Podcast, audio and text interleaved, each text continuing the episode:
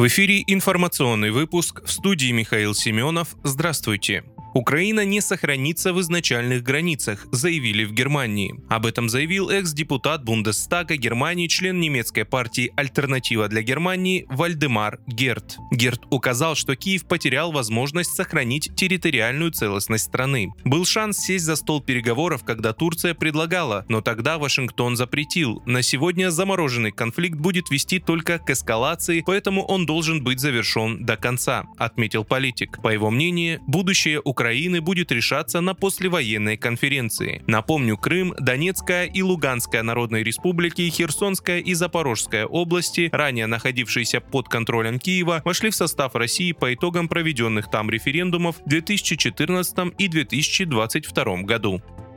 Американский офицер сообщил Украине плохие новости. Новые вооружения и техника НАТО не помогут Украине, несмотря на ожидания Запада и Киева, написал подполковник армии США Дэниел Дэвис в статье для издания 1945. По мере того, как Украине обещают все больше современных видов вооружений НАТО, многие уверены, что ход битвы скоро изменится в пользу Киева, но более внимательное изучение предлагаемого оружия и глубокое понимание того, как работает современная бронетехника, должны умерить ожидания, отметил автор материала. Несмотря на всеобщее общее мнение, что новое оружие для Украины поможет стране в конфликте с Россией, наличие более сложного оборудования недостаточно для достижения успеха, добавил обозреватель. По его мнению, многие ошибочно сравнивают получение нового оружия с тем, как это происходит в современных военных видеоиграх, в которых игроки легко и сразу же могут использовать мощное вооружение. Но это совсем не так в реальном мире. По мнению Дэвиса, без опыта и соответствующих знаний украинцам будет очень трудно добиться успеха на поле боя с новым вооружением, которое они так отчаянно требуют от западных стран.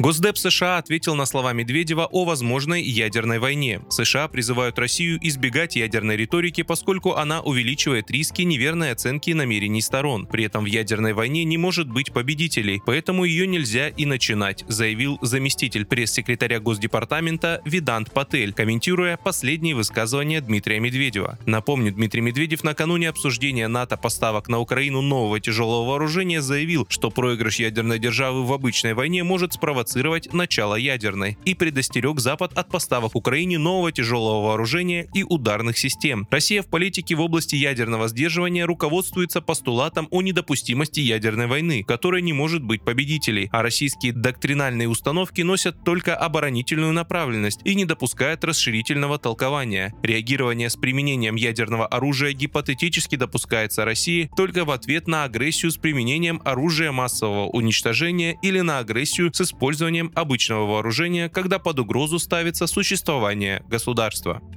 Экс-президент Казахстана Нурсултан Назарбаев перенес операцию на сердце, сообщил пресс-секретарь бывшего лидера Айдос Укибай. Укибай уточнил, что угрозы для жизни Назарбаева нет. Сейчас за состоянием бывшего президента наблюдают врачи. Операция прошла в Национальном научном кардиохирургическом центре под руководством известного кардиохирурга Юрия Пя. В июле Назарбаеву исполнилось 82 года. Вы слушали информационный выпуск. Оставайтесь на справедливом радио.